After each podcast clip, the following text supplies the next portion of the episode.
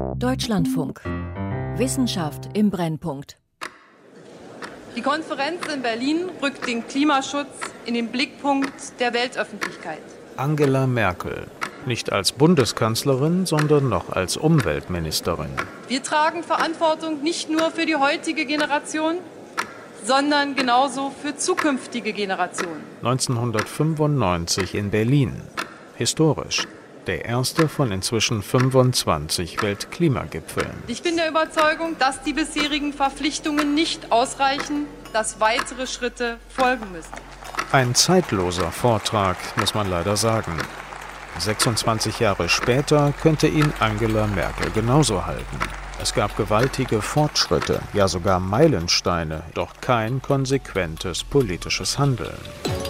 I now invite delegates to consider document FCCC slash Weltklimafrust SB slash 2014 slash L7. Wie die Klimaforschung an der Politik verzweifelt. In accordance with paragraph 5b 11A and B 1313A and B. Eine Sendung von Volker Mrazek. The meeting of the COP is now suspended.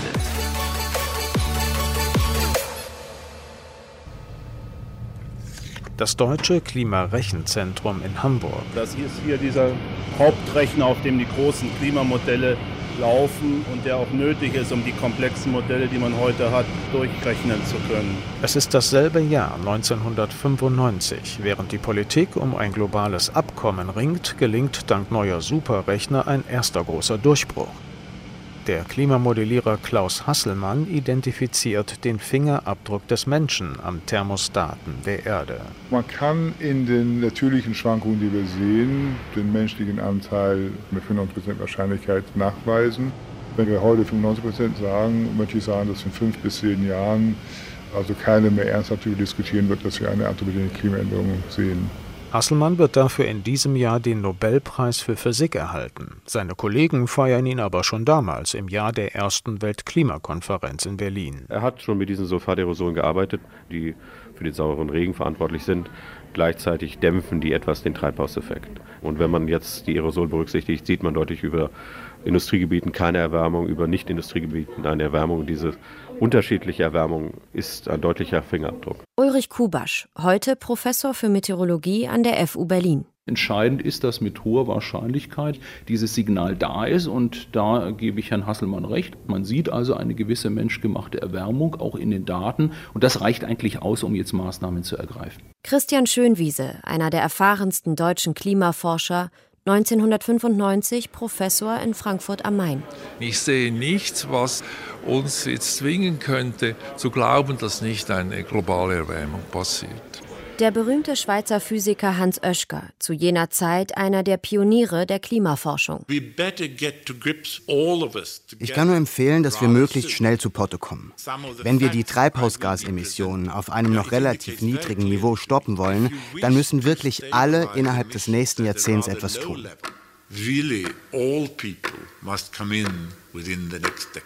Der schwedische Meteorologe Bert Bolin 1997, kurz vor dem dritten Weltklimagipfel im japanischen Kyoto.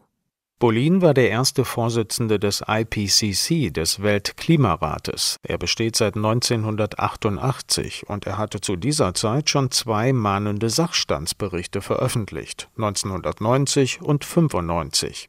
Ein echter Erfolg wurde Kyoto trotzdem nicht. Ich war 97 in Kyoto dabei. Ich kann mich noch an die letzte durchwachte Nacht erinnern. Hermann Ott, damals am Wuppertal-Institut für Klima, Umwelt und Energie und Berater von Angela Merkel auf der Konferenz. And thereby the Kyoto Protocol, there are no objection. It's so decided. Und dann gab es eben diese Einigung. Which will mean to reduce 5.2 die Industrieländer müssen nun ihre Treibhausgasemissionen reduzieren, und zwar um 5,2 Prozent bis spätestens 2012.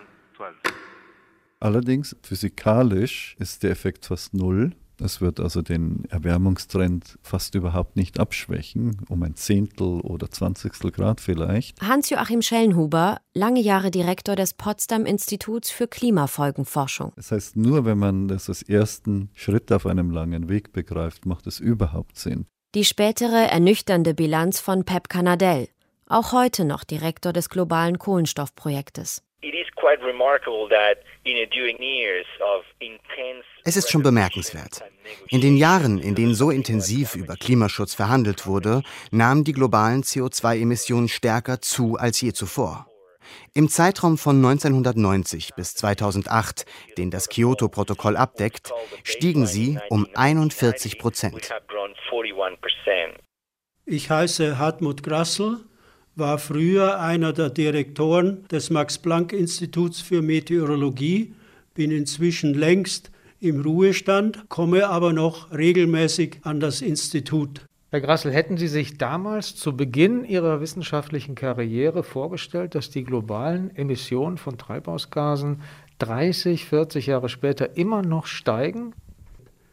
Ich war also schon gewappnet, aber dass es vier Jahrzehnte dauern wird, das habe ich nicht geglaubt. 1995, da hat mein Kollege Klaus Hasselmann diese entscheidende Arbeit geschrieben mit einer neuen Methode, die rein mathematisch von ihm erdacht worden ist und hat sie angewendet auf die bis dahin vorhandenen Beobachtungen und konnte dann sagen, dass wir die eigentlichen Verursacher der beobachteten globalen Erwärmung sind. Also wäre damals die Zeit gewesen, das Ruder wirklich herumzulegen. Wie tief sitzt bei Ihnen der Frust darüber, dass das nicht geschehen ist? Ich bin relativ wenig frustriert, weil ich weiß, wie der Homo sapiens tickt.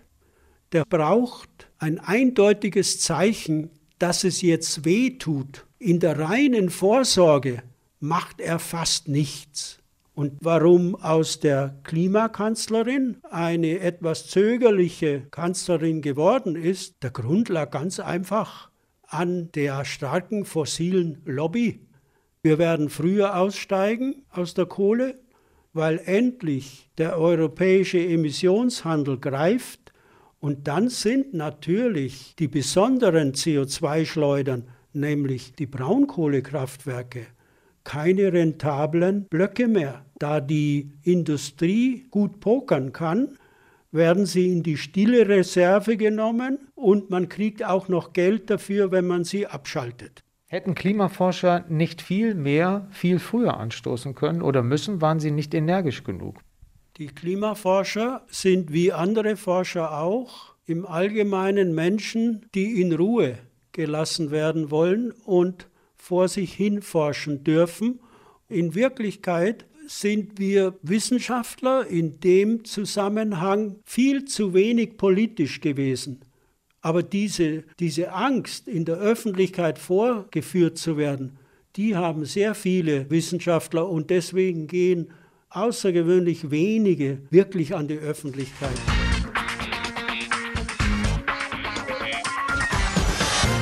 Viele fragen sich, was ist mit dem Klimawandel, was mit der globalen Erwärmung? Die Computermodelle sind das Leitbild derer, die hier die Klimakatastrophe verbreiten. In der obersten Spitze eine Fälscher- und Betrügerbande. Ich halte es für nicht ja. akzeptabel, dass man Andersdenkende als Betrügerbande aber bezeichnet. Jetzt, das aber jetzt, jetzt treffen, Sie, jetzt treffen die Politiker...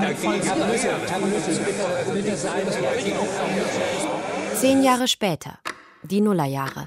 Klimawissenschaftler stehen auf einmal mit dem Rücken zur Wand. Was tatsächlich passiert ist, dass das Zutrauen, das Vertrauen der Öffentlichkeit in die Klimaforschung massiv eingebrochen ist. Hans von Storch, ehemaliger Professor für Meteorologie an der Universität Hamburg. Es wird auch vermutet, dass es irgendwo Moguleien gibt, Dinge, die es vorher nie gab. It became apparent that one of our backup servers in the unit was hacked. A lot of data Hacker sind in einen der Backup-Rechner unserer Klimaforschungseinheit eingedrungen. Sie haben jede Menge Daten gestohlen, darunter auch E-Mails. Einige davon erwecken den Eindruck, dass die Klimadaten nicht korrekt verwendet wurden. Jedenfalls wurden sie so interpretiert. Peter Liss, damals kommissarischer Leiter der Klimaforschungsabteilung an der betroffenen Universität von East Anglia in Großbritannien.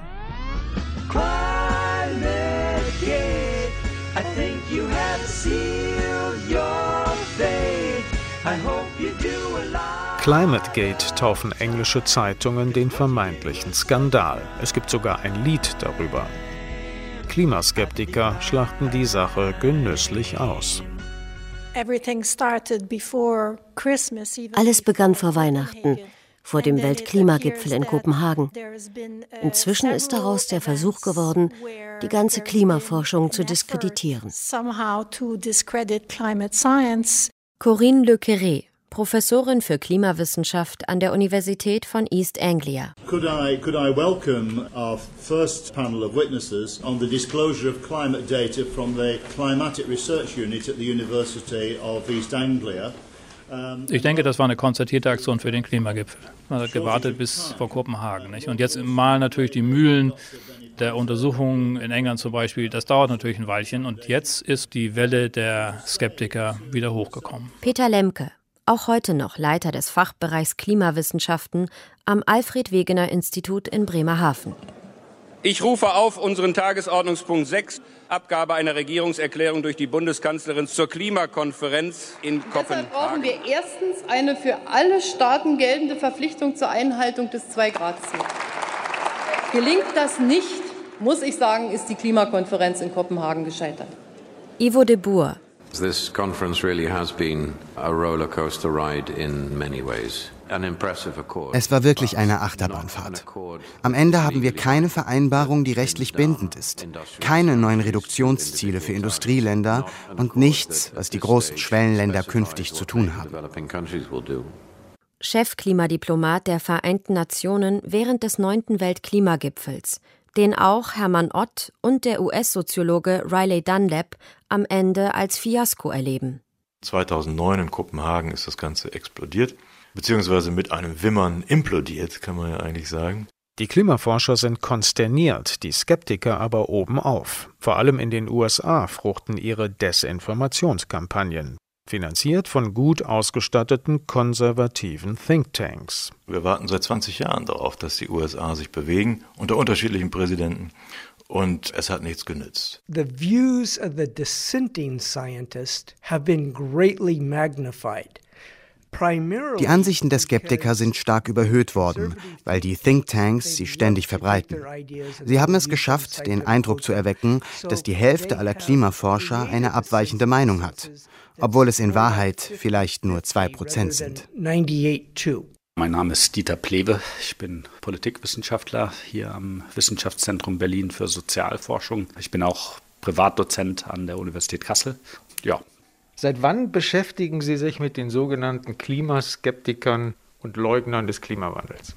Na, sagen wir mal seit 10 bis 20 Jahre eigentlich. Warum tun Sie sich das an? Sie forschen über Unbelehrbare, die sich außerhalb der etablierten Wissenschaft bewegen.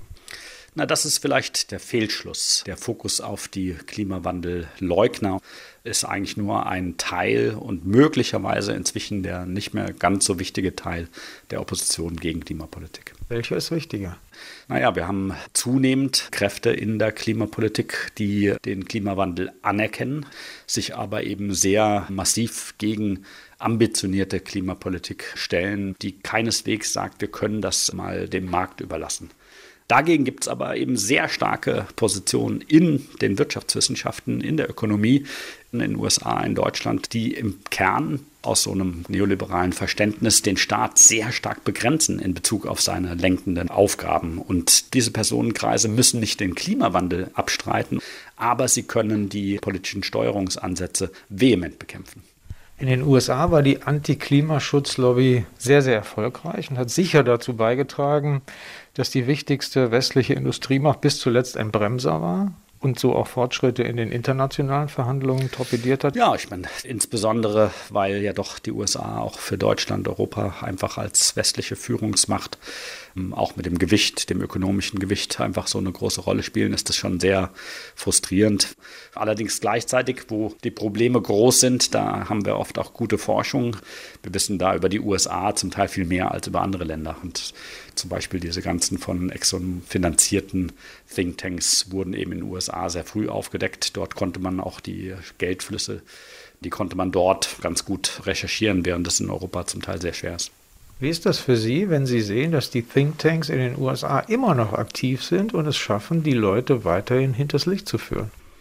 Es gibt eben Kräfte in der Politik, die sind eben überhaupt nicht konstruktiv, sondern die sind schlicht destruktiv, weil eben aus einer Sicht etwa der Ölindustrie, der Automobilindustrie, whatever, die Klimapolitik als problematisch eingeschätzt wird. Und wenn die Kraft groß genug ist, dann wird eben auch die veritable Wissenschaft ausgehebelt und das ist in den USA tatsächlich gelungen, weil ein großer Teil der Bevölkerung eben nicht von der Wissenschaft überzeugt war, sondern von diesen pseudowissenschaftlichen Think Tank Pamphleten. Man muss einfach einen realistischen Politikbegriff haben und nicht ein naives Politikverständnis, was glaubt, wenn die Wissenschaft richtige Erkenntnisse hat, dann wird die Politik das gemäß der wissenschaftlichen Einsichten richten. So läuft Politik nicht. Also die Opposition gegen Klimapolitik, die äh, kämpft gegen Greta und kann sich wunderbar ereifern, Greta Thunberg. Und ich freue mich vielleicht darüber, dass eben sehr viele junge Menschen jetzt da demonstrieren und sich nicht kleinkriegen lassen. Wiederum in demselben Zeitraum wird in Deutschland das Erneuerbare Energiengesetz zurückgekämpft von arbeitgebernahen Thinktanks und Kampagnenorganisationen weil die einfach in der Gesellschaft sehr mächtig sind. Die Art und Weise, wie diese Debatten laufen, die können einen schon ein bisschen erzürnen. Wer gewissermaßen am lautesten schreit, hat recht. Sie haben den Energiekonzern Exxon angesprochen. Seit wann wusste Exxon denn eigentlich von dem Problem? Wir haben inzwischen ja Quellen, das, äh, das lange bekannt war, also schon sehr früh, 50er, 60er Jahre. Man hätte sicherlich mit dem Wissen, was schon sehr früh über die Zusammenhänge der fossilen Energieträger und der Klimaentwicklung also man hätte sehr früh anfangen können, natürlich ganz anders entgegenzusteuern. Die Fehlentwicklungen im Sinne der Klimaproblematik, die sind ja unverkennbar. Frau Präsidentin, liebe Kolleginnen und Kollegen. Jetzt eine Bilanz, aktuelle Stunde zu den Ergebnissen der UN-Klimakonferenz in Paris. Das nächste Jahrzehnt. Wieder historisch. Nach den Klimakonferenzen nach Nairobi, nach Bali, nach Kopenhagen, nach Cancun haben sich knapp 200 Staaten der Welt geeinigt. Wir lösen das Versprechen, das in Rio 1992 gegeben wurde, mit diesem Vertrag ein Stück weit ein. Dies ist so über mehr als 20 Jahre bisher nicht gelungen. Klar ist, nach Paris kann es nicht genauso weitergehen wie vor Paris. 2015 wird in Paris das Zwei-Grad-Ziel Völkerrecht. Die Staatengemeinschaft strebt sogar an, möglichst weit unterhalb dieser Schwelle für die globale Erwärmung zu bleiben, möglichst nahe an 1,5 Grad. Doch ein großer Wurf ist das Abkommen von Paris nicht. Jedem Land bleibt selbst überlassen, was es tun will oder nicht.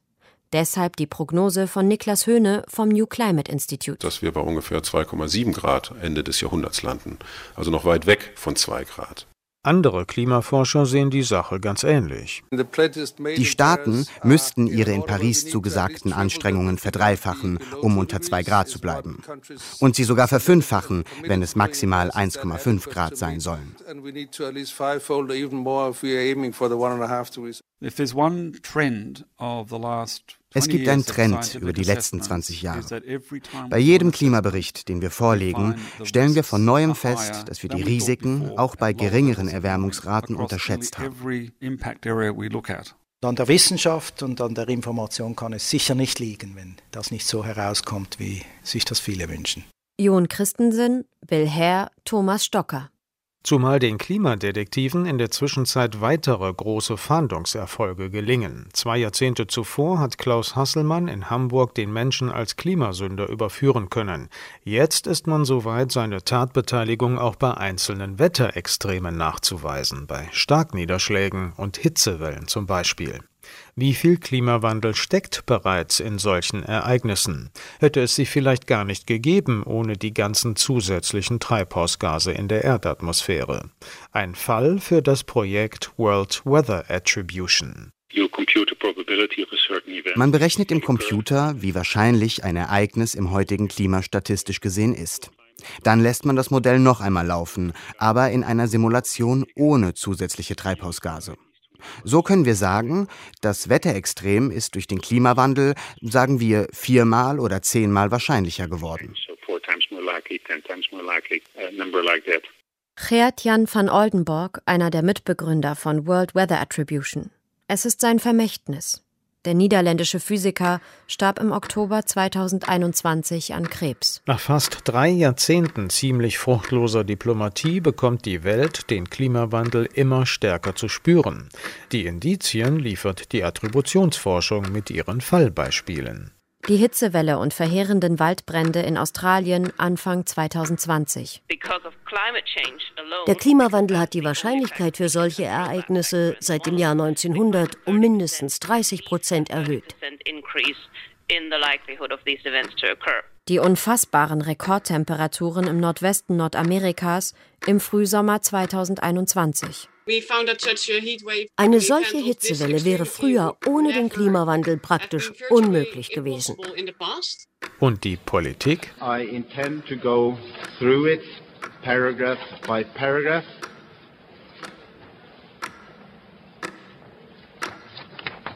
Paragraph 1.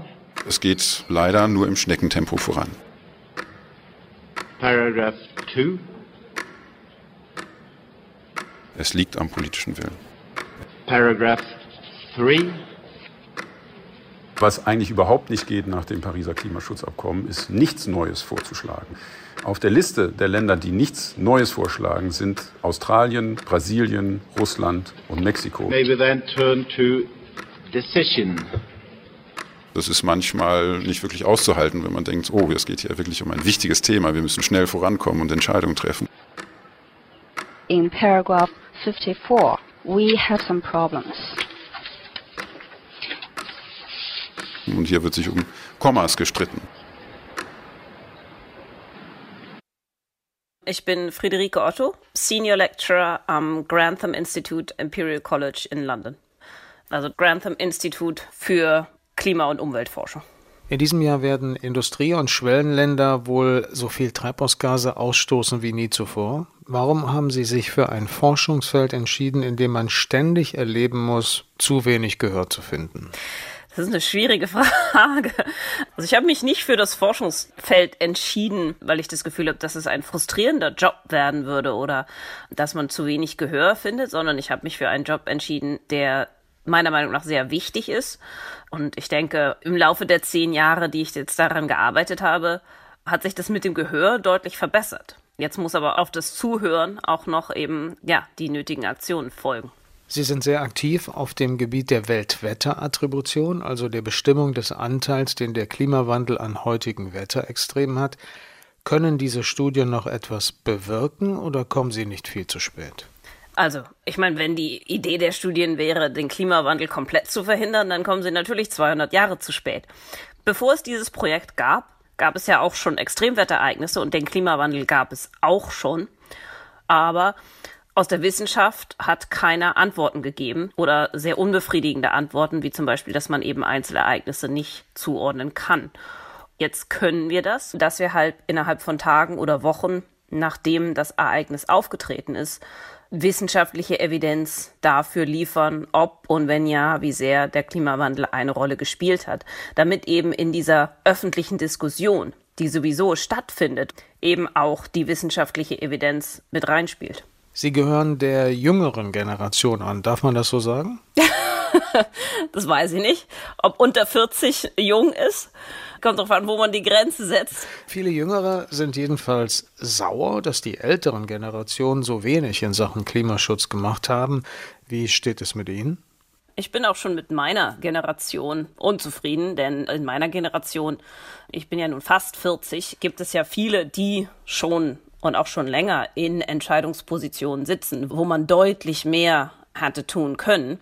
Also ich teile absolut die Frustration, dass eben immer noch nicht genug passiert und versuche halt meine eigene Position zu nutzen, um den Wandel, den wir ja brauchen, um die Transformation unserer Gesellschaft zu beschleunigen. Aber Das tun nicht alle meiner Generation und definitiv nicht die der älteren Generation in ausreichendem Maße.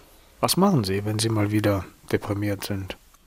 Bücher lesen, mit dem Hund rausgehen, alles Mögliche. Ich habe auch ein ganz normales Leben. Ich arbeite nicht nur.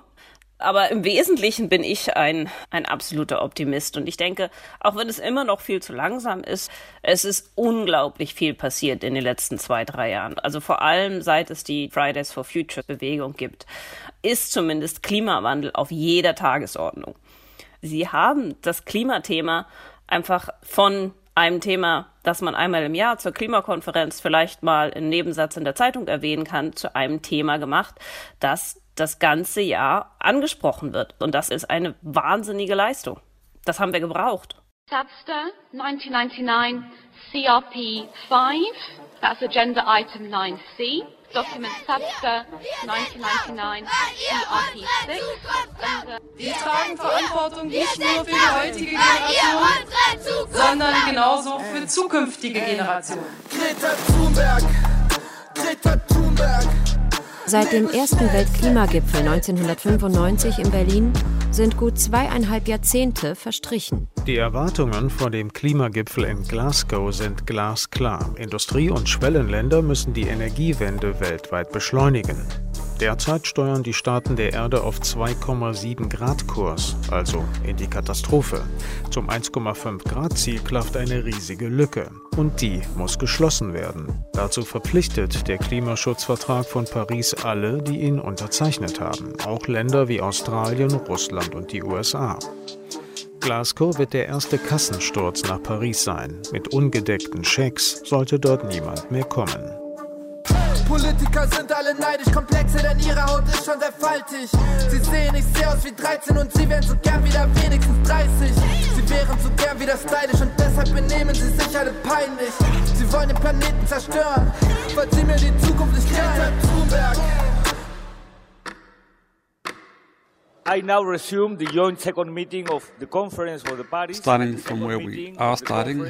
Wir haben jahrzehntelang verhandelt und praktisch nichts getan zur Lösung des Problems. Jetzt schließt sich das Zeitfenster rapide. The window of action is, is rapidly closing. Distinguished delegates, good morning. I declare open the 10th meeting of the Substar. Also Uns wird immer klarer, dass sich der Klimawandel stärker und schneller auswirkt, als wir noch vor zehn Jahren angenommen haben. Wir werden 1,5 Grad globale Mitteltemperatur in den nächsten 20 Jahren erreichen. Daran besteht kein Zweifel. Es herrscht eine große Diskrepanz zwischen Anspruch und Wirklichkeit. Thank you, Mr. Chairman. Wir sind in einer Notstandssituation. Länder müssten eigentlich jetzt in den Notfallmodus umschalten und alles tun, um die Emissionen zu reduzieren. Aber bisher ist es noch nicht geschehen. No objection.